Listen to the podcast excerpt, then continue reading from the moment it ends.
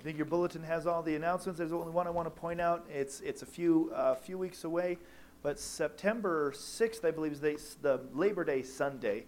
We're to have a special service back under the tent um, after uh, in the afternoon at 4 o'clock. We're to, uh, all the a number of churches are to gather together. We're to have a time of worship and a time of testimonies and sharing.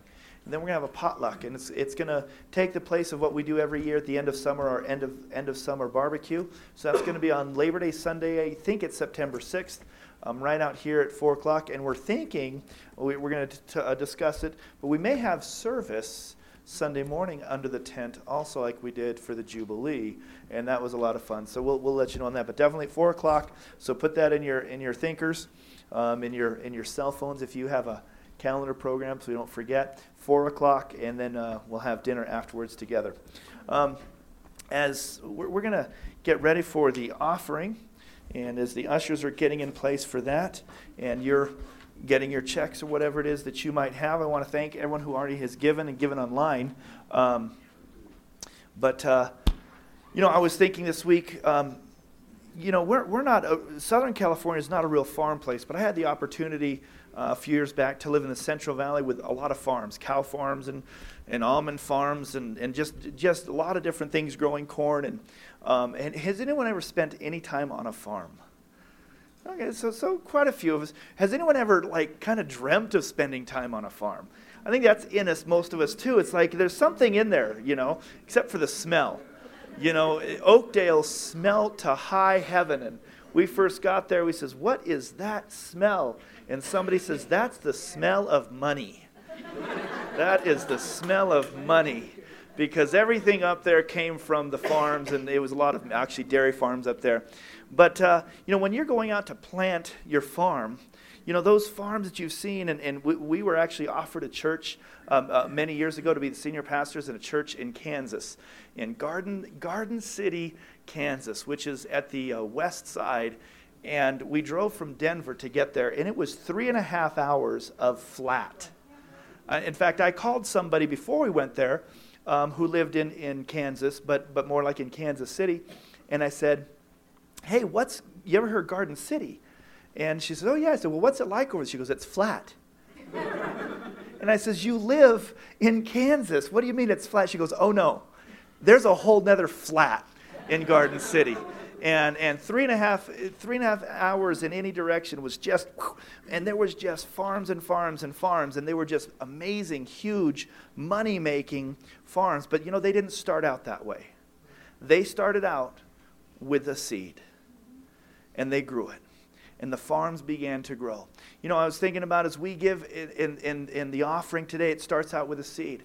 And God wants to continue to grow this place until we are flourishing and feeding hundreds and hundreds of people here in the valley, but it starts with just a seed. As we give into the offering today, know that, that what we give is going to flourish and expand the kingdom of God here, all the places we're connected.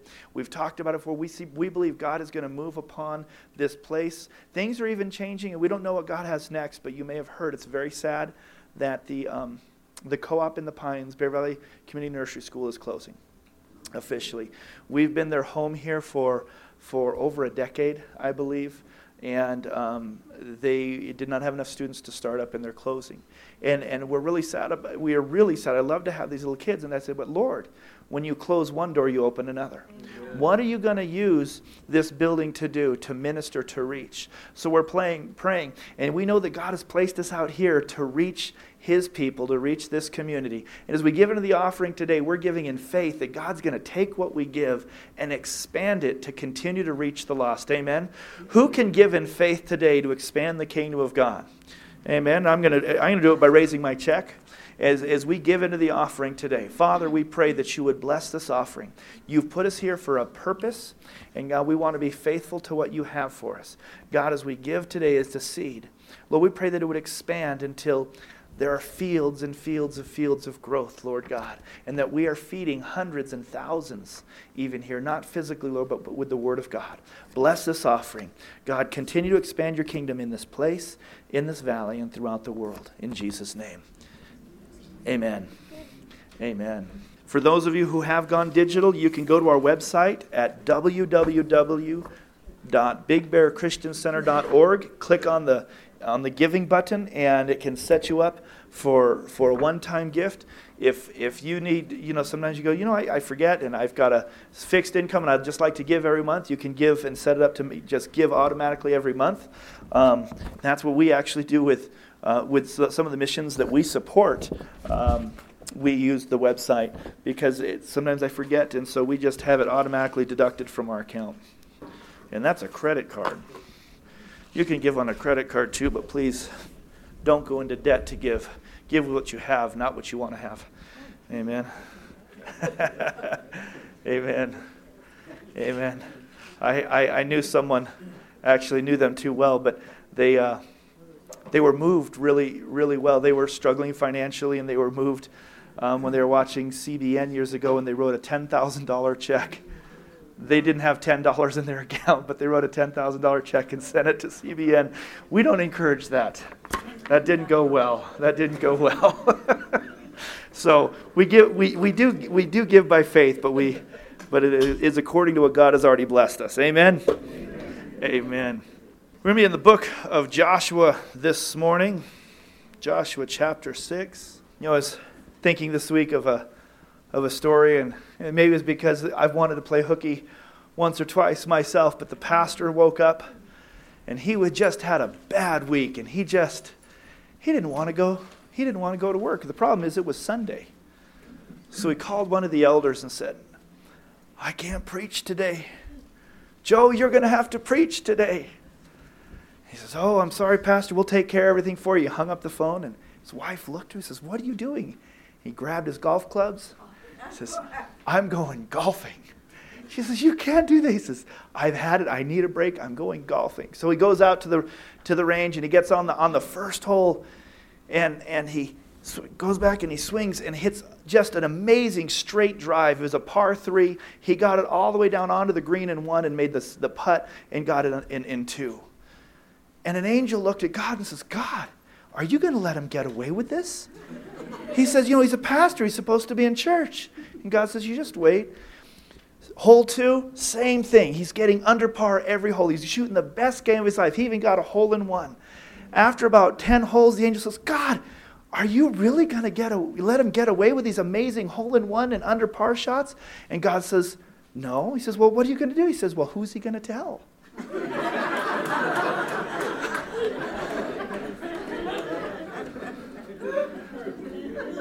Josh could relate with that. You know, can you imagine getting the best game of your life and not being able to tell anyone? Eh? You know. Anyways, it's kind of fun. To, it has nothing to do with the message. Uh, but, uh, anyways, Joshua chapter 6 is where we're at this morning. And we've, we've been marching through as Joshua marched around Jericho. We're kind of going around chapter 6, end of 5 and chapter 6 again. We're going to make one more loop, and then uh, next week we have a guest going to be here, Paul and Joni Walterman from Fresh Heart Ministries.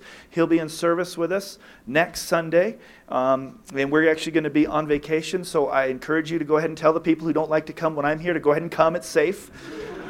But you know, don't take it as an opportunity to leave. Come and hear the word and be blessed by Paul Walterman. He just comes. Uh, he's a pastor. He used to work with uh, Promise Keepers for many, many years, and now he, he writes a blog and writes books. Um, he's been in service once before. They've just a, a, got a great heart for the family, for prayer, and he's going to bring a word. And I'm going to warn us or warn you, uh, he told me, he says, you know, I'll come. I'm glad to come and, and, and preach next week as long as I don't scare the people and he's having eyelid surgery this week, like this coming week. And so his eye, he says he's going to probably look like a raccoon, just real bruised up, but he says he'll be fine, so just don't be scared, you know, of him. He's, if it looks like eye makeup, he doesn't wear eye makeup. Um, but he'll be next week. And then the week after that, we're going to be in chapter 7 of, of Joshua. So read ahead read ahead this next couple of weeks read the book of joshua and, and study it really well because corey uh, Corey and, and Robert Parley, they're going to uh, kind of tag team the message in two weeks, and they're going to be bringing the word uh, in two weeks. We'll be back, so I'll get to heckle them from the front row. But I've just asked them to, you know, just go ahead and prepare the word. And so we want to we want to make sure what they're preaching is coming out of the word. So read up and make sure, right? Okay. So, chapter 6. Who has read Joshua chapter 6 recently? Anyone want to admit to that? We got a few people. We got a few. Now, I should have said, who hasn't read it? And let's see who, see who is brave. Whoa.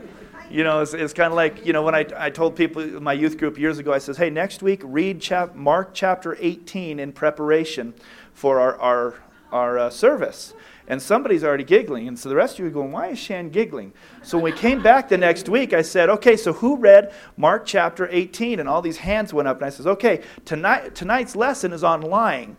Turn with me to Mark 18. And they all turned their Bibles, and they realized there wasn't one. so then this, I thought you said eight, Pastor Rob. So we're not going to do that yet at least not yet. So, what we're going to do in, in this morning is take a look at actually the end of chapter 5 um, through chapter 6. We're not going to do a lot of, we're not going to read the whole thing. We pray that you have. Um, and, and otherwise, you can get started right now. If you read really fast, you can get it done. Um, but I want to talk about 10 things that we learn, 10 lessons we can take away from this passage. And this is the Jericho passage. And there's more than 10, there's a, there's a lot more that we can take away. But I, I'm hoping a couple of things through this. That one, we get to see some of the things that we're learning from the book as we go. Another thing I'm hoping will happen is that as you read the Bible, you can look for things in your own study that says, what can I take away from this section? And begin to not just read through the Bible, but actually read it and say, what is in here that I can take? And, and turn it around and, and maybe let it become a study as you read the Bible, looking for life lessons. And, and so we're just going to go through, and I it gives me about three minutes on each each thing, and that's just about perfect. We're going to move. You know, we're not going to spend a lot of a lot of time. Um, so, 10 things that we learned from Joshua chapter 6 or from the story of Jericho. Starting in the first portion of, of chapter 5 at the end, remember that was when the commander of the army of the Lord came. And Joshua, Joshua's found out he was, he was spying out the land, and the commander of the army of the Lord, which we found is Jesus. Jesus in, in the flesh coming as the commander of God's army. We're not going to get into that. That was from a few weeks ago. Um, last week's message isn't online because the computer crashed. It is up and going. We can thank David Rogers for that. He spent a lot of time fixing it and getting to the things we needed. Um, but uh, so, one of, one of the things we learned from that is that Joshua was out. He was away from the people and he was watching Jericho and, and Jesus came. The commander of the uh, army of the Lord came to him. And so, one of the first things that we can, can get from that is that we need to learn to get to a place where we can hear from God. See, Joshua had to leave the camp and get alone so that God could come and talk to him. And we need to figure out what that looks like for us. We need to, as Christians, get to a place that we can begin to hear from God. Now, sometimes that's a physical place, and sometimes it's a spiritual place. And, and, and sometimes it's both. Let's, let's talk about the physical place. Joshua had to physically leave the camp so that he was alone and not distracted um, in order to hear from God. One of the things I think that Joshua had to be able to do is to be humble and to be real. Sometimes when we're with, it, with people all the time, we can't hear from God because we've got our pride, we've got our business, we've got these things pressing on us. So it's important that we would get to a place where we would be able to hear from God. And Sunday morning is a place you can do that. Your life group is a place you can do that. But sometimes it needs to be all alone where God can speak to just you.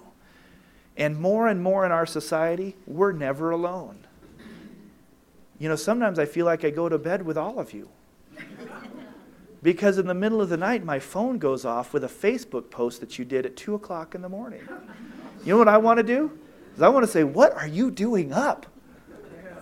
You woke me up. I need to learn to turn this off more. But but we're we're always we're always with with people. You know, I, I mean I, I mean I, I just forget it's, it's my alarm clock. That's part of the problem. And I put it there, and all of a sudden, bing.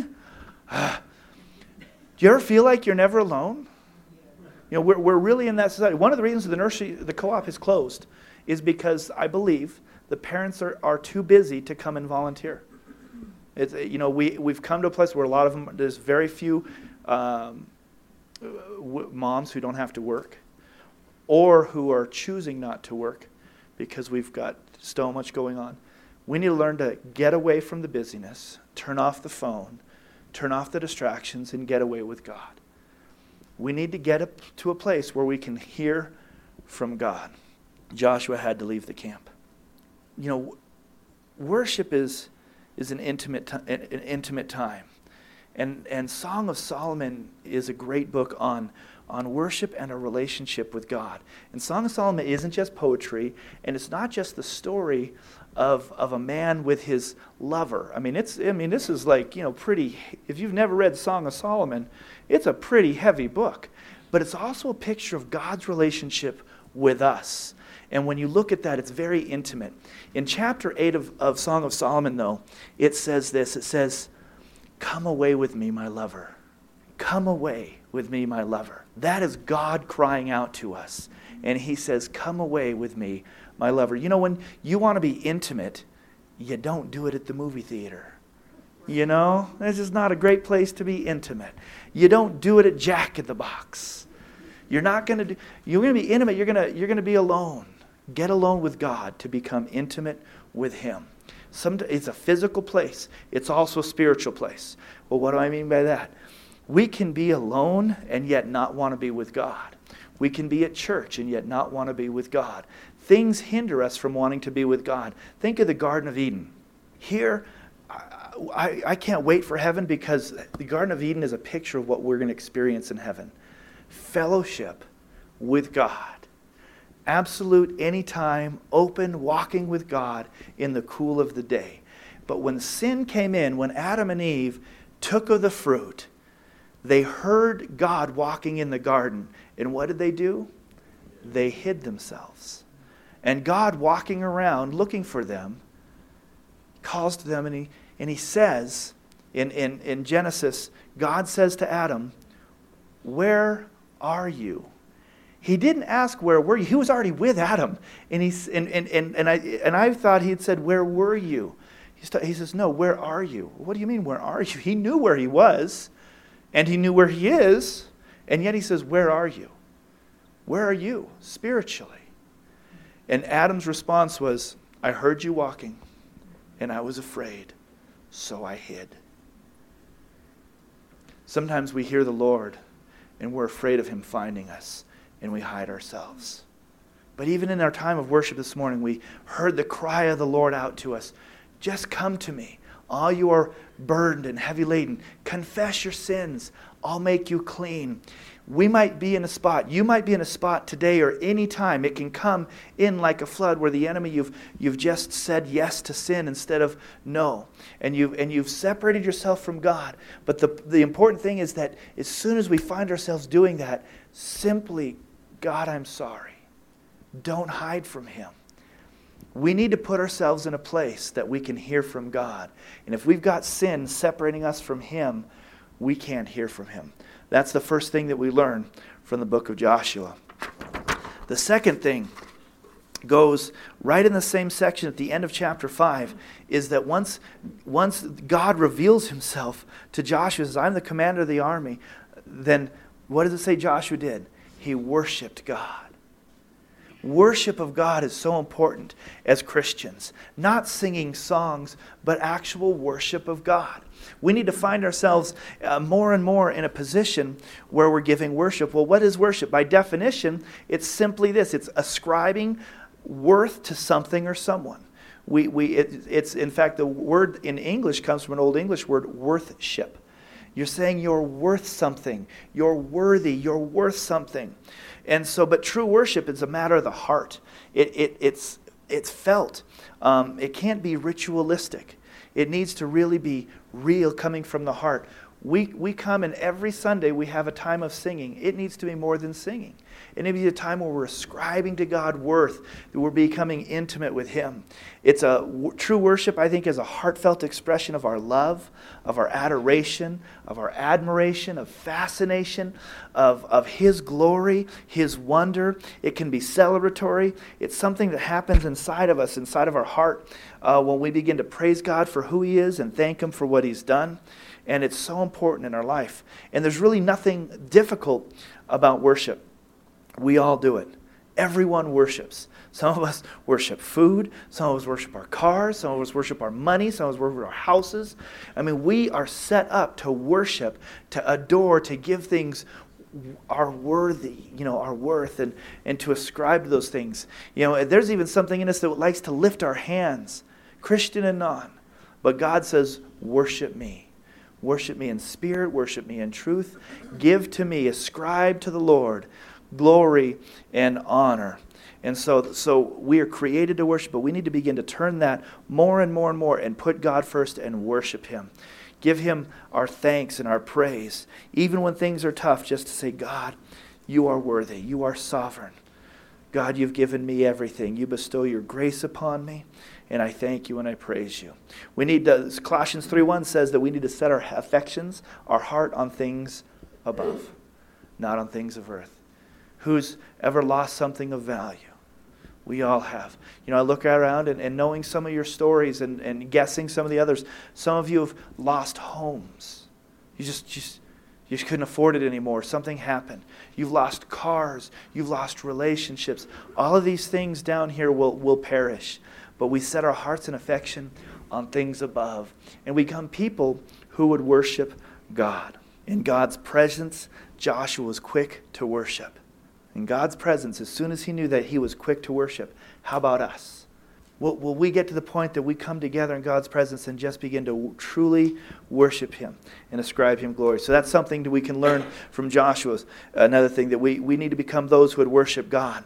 And along that line, a third thing is that, that as they, in chapter 6, when the angel or, or when, the, when, uh, when God began to say, This is what you're going to do, he says, You put the Ark of the Covenant and you put the singers, those are going to the priests who blow the trumpets, in front of that. Now, in front of them, and, and this is what, you know, some of you may have missed this because I think we've been taught that it was the priest blowing the trumpets at the very front. It wasn't. It was armed guards before them and armed guards behind them. Huh? Well, that sounds normal. Yeah, why? Because they were guarding the worship of God. They were guarding the worship of God. Do you guard your time of worship with God? Is that important? Is that is, is something that you won't let anything else come and rob? The worship of God is so important for us as Christians. We need to put the guards around it to protect that because as we worship God, what comes after our worship? The presence of God. The presence of God follows the worship of God. As we ascribe to Him uh, His worship, what He's worthy of, the presence of God follows right behind.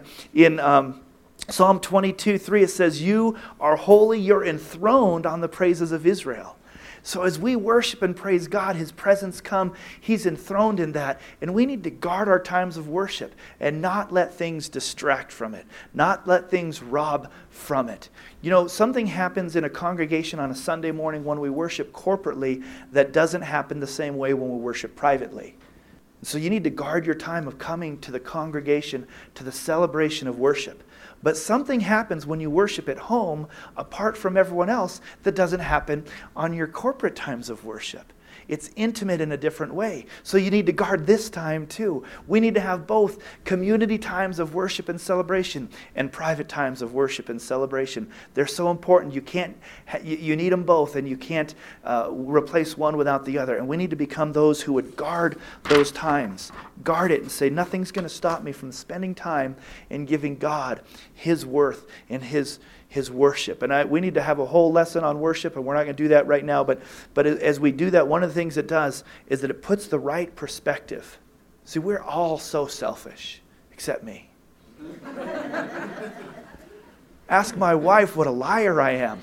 We are all so selfish. We are always vying to put ourselves up, and some of some of us do it, in. Some of us put ourselves first by putting other people before us because we're really feeding our own our own self and feeling good about being so humble. And some of you are going to think about that and say, "Oh Lord, is that me?" Because that is me. I actually find I love I love to give and I love to serve, but sometimes I find out that I'm loving and serving because it makes me feel good. And so I'm still just thinking about me. And so the worship of God is putting him first. So we need to be people who would worship God, and we need to be people who would guard our times of worship. Three things so far. Another thing, the fourth thing, and we're actually making time, we're, we're, I'm doing it right there I love the clock right there. It just screams at me as I get closer.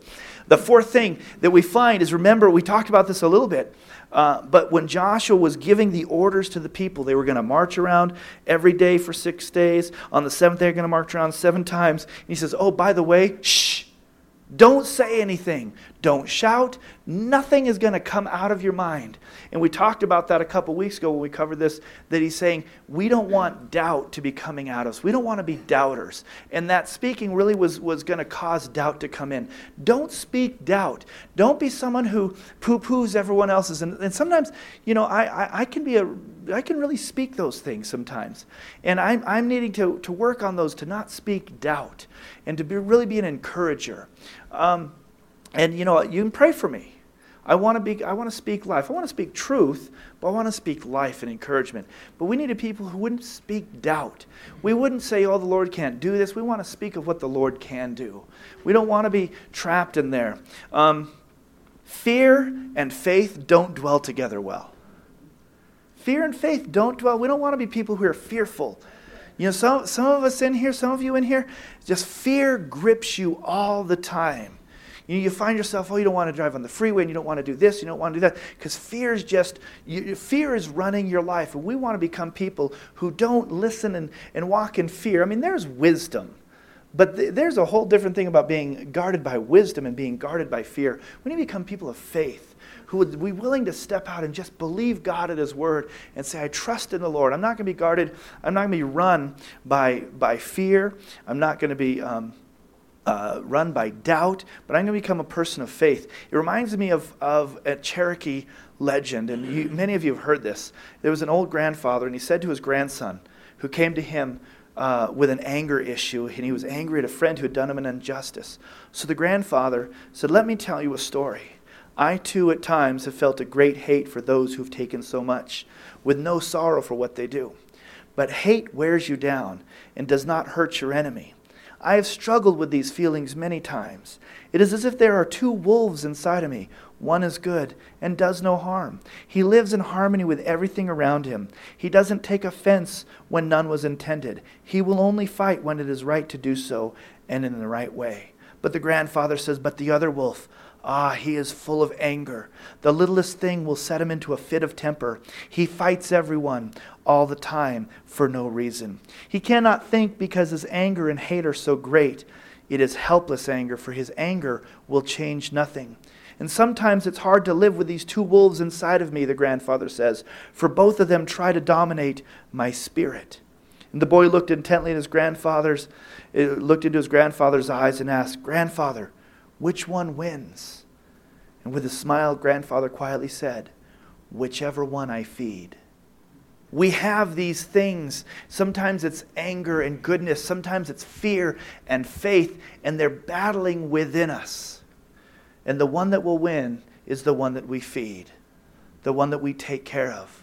We need to stop feeding fear. We need to, to begin to feed our faith and our hope in the life and not be people who speak, speak fear and doubt, but become people that speak life and faith. Amen? Amen. The next lesson we, le- we learn in, in the book of Joshua, in this chapter, is, is found when the walls come tumbling down. Did you know that walls are no problem for God? Right. Walls are no problem for God. They are just not an issue at all. In, in, in, in, in Joshua chapter 6, it says, See, I have given Jericho into your hands. The walls were still up. And he says, No problem. It's done. I've given them into your hands. In 1 John 4 4, we have the scripture says, You, dear children, are of God and have overcome because greater is he that's in you than he that's in the world. See, God has no problem with walls at all. He can just, and they're gone. I mean, he says he spoke the universe into creation, all of it. And, and we think our problems are, are something for him to worry about. The walls of Jericho, whatever walls you're facing in your life, they're absolutely no problem for God. And if you're human in here, and some of you are, um, you are thinking, yeah, there might not be a problem for God, but they sure are a problem for me. Amen? Who's honest and say, yeah, I mean, I have walls in my life and they seem too big for me. They are. But they're not too big for God. And so, what we need to do is be like Joshua, get into a place where we can hear from God, become people who worship God, guard our time of worship of God, begin to speak faith and the rest of the things that are in this message, and line ourselves up with God, and then our walls become God's walls. And those walls are no problem for God. See, we can't conquer our own. We can't fight these. We can't get through these walls. They're too big for us, but they're not too big for God. And so, because we are in Christ, it says, he, if you're in Christ, you're a new creation. The old is past, all things have become new. It says that He fights for us. So, the, the thing is that we need to put Him first, become worshipers of Him. We need to put our trust and our faith in Him, and we need to obey. We don't like that word. In fact, we, we, we hate it so much that, that for years and years and years, women have asked to take that word out of marriage ceremonies. You know, do I have to say obey? You know, and, and in the church, we says, you know, it's, oh, it's really not about obeying God. It's just about loving God. Well, when you love someone and they're good, it's easy to obey them. We need to begin to obey God, not because he's a taskmaster, but because he actually knows better than us. He's been around the block once or two times more than us. You know, we are graduating. Our oldest son, we graduated him last year, and he is about to go on to college. And we're finding that he knows everything. Just like I did when I was 18. Remember?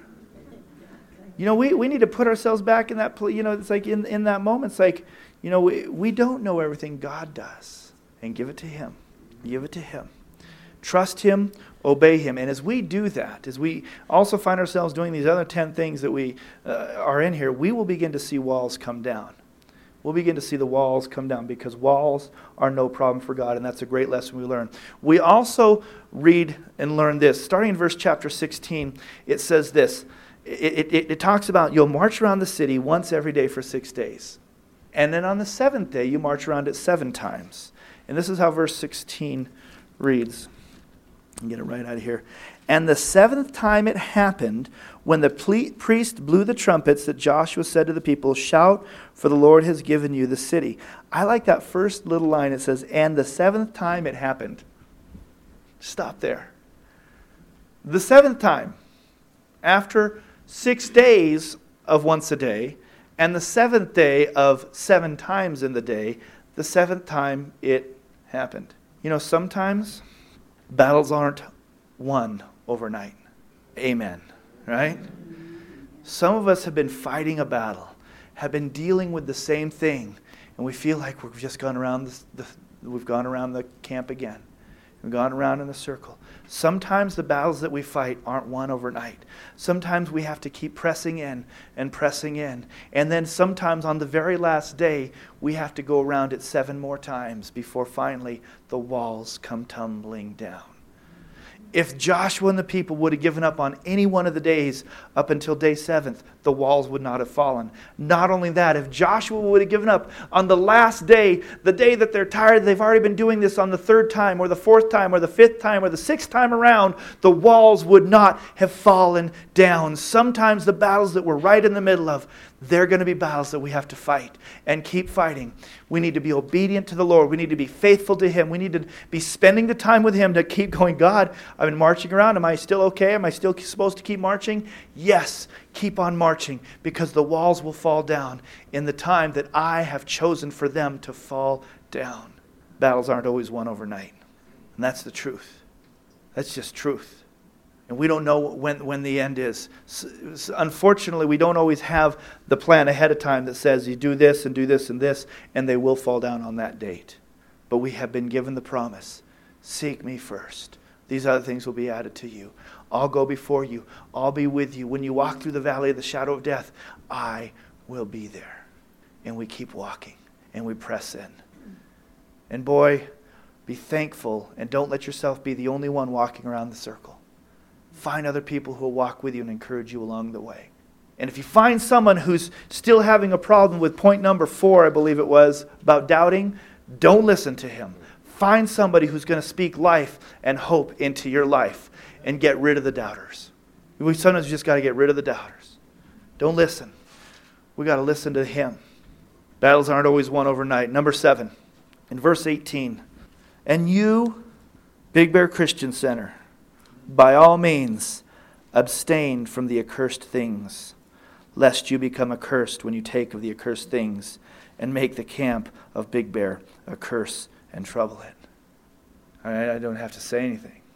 Church, we need to be not walking in the accursed things. Now, some of your versions might say devoted, and you're going, wait a second, Pastor Rob, my Bible says devoted. The, the Hebrew word for devoted, it, it, it can be used both ways, so you have to look in the context.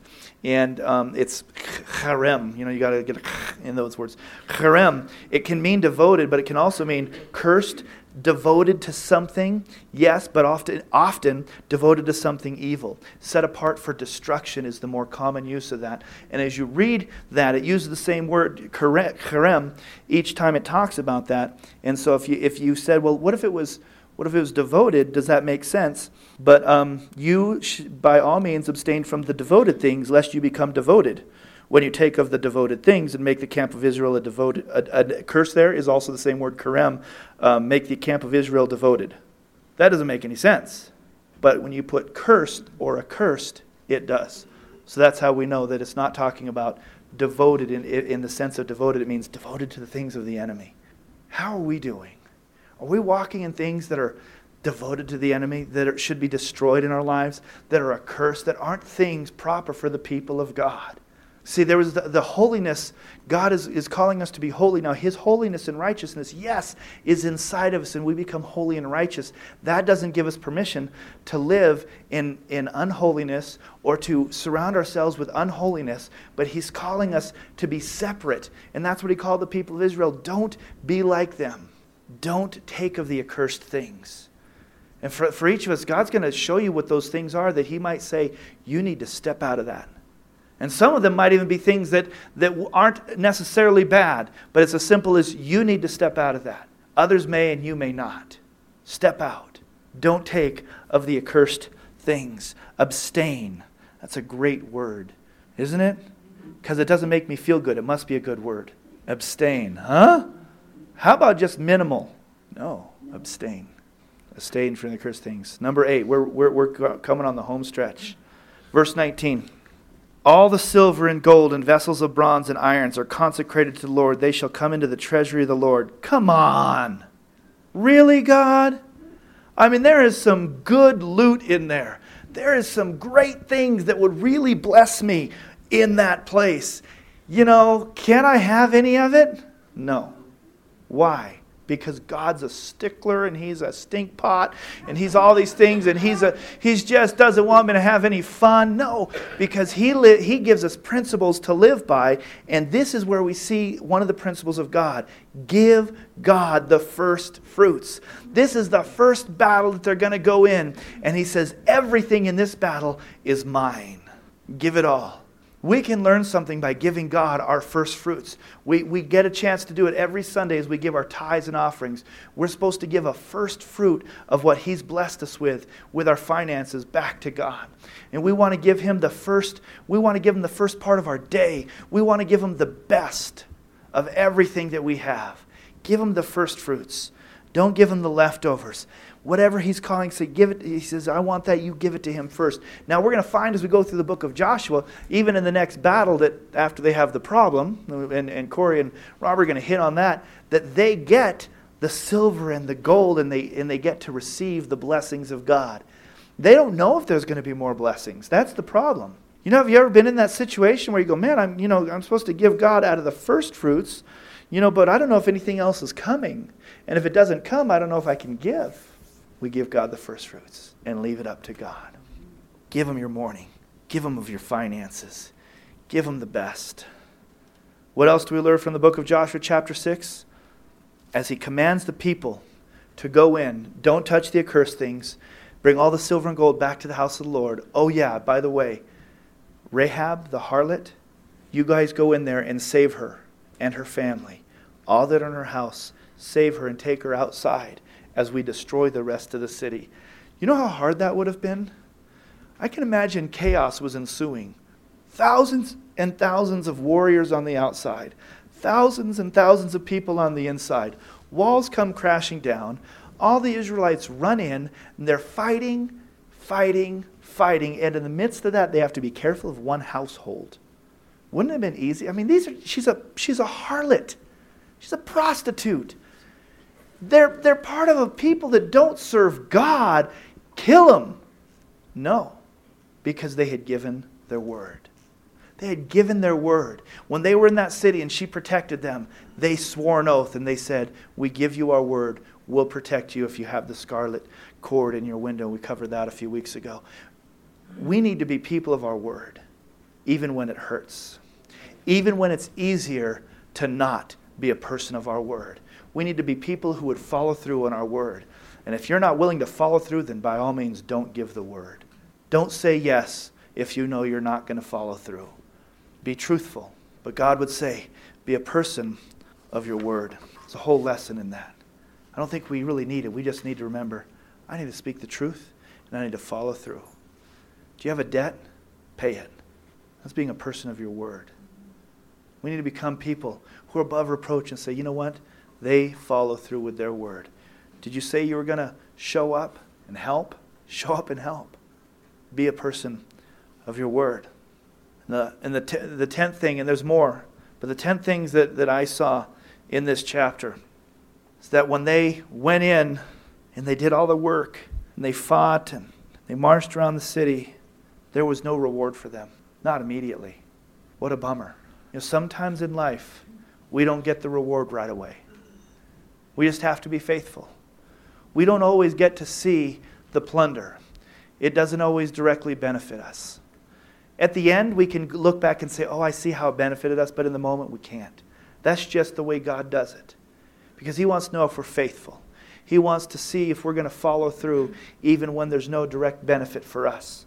We don't always receive immediate or obvious or outward blessing from our obedience, but we have to be faithful.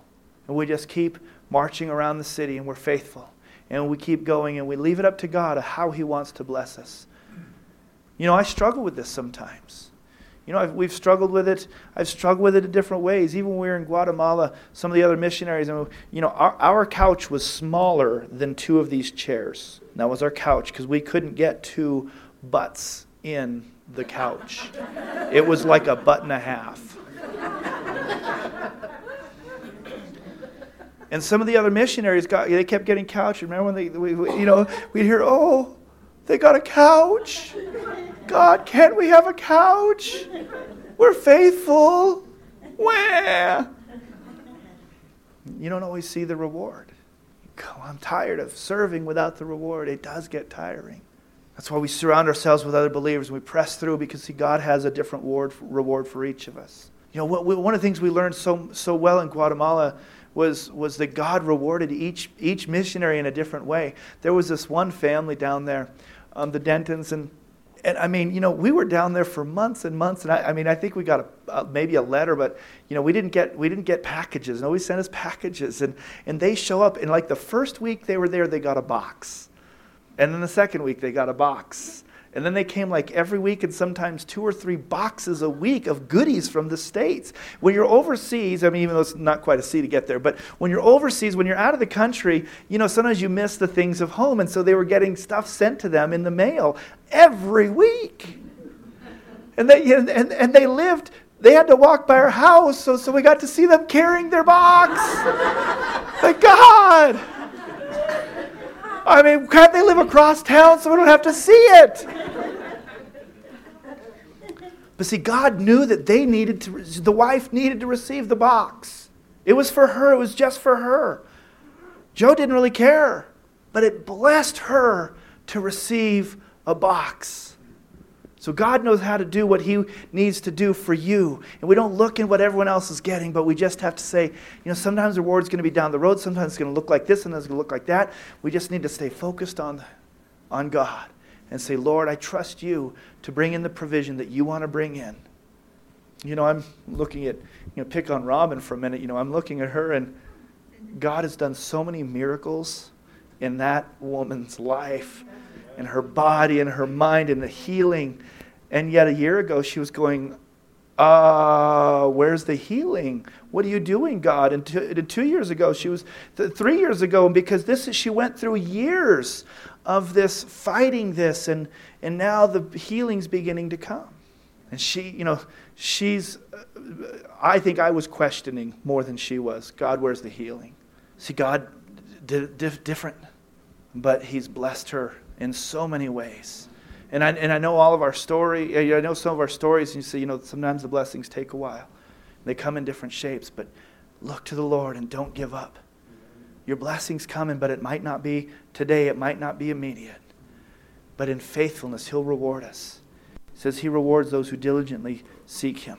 Those are 10 things that we can take away from the book of Joshua. 10 things that I, I pray that you'll, you'll be encourage yourself and find yourself setting at times away to to listen to God and, guard, and, and, and, and worship God and guard your times of worship with Him and stop speaking doubt. Don't be one who would speak doubt.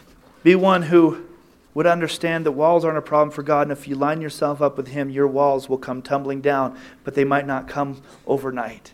They're going to come in God's own timing.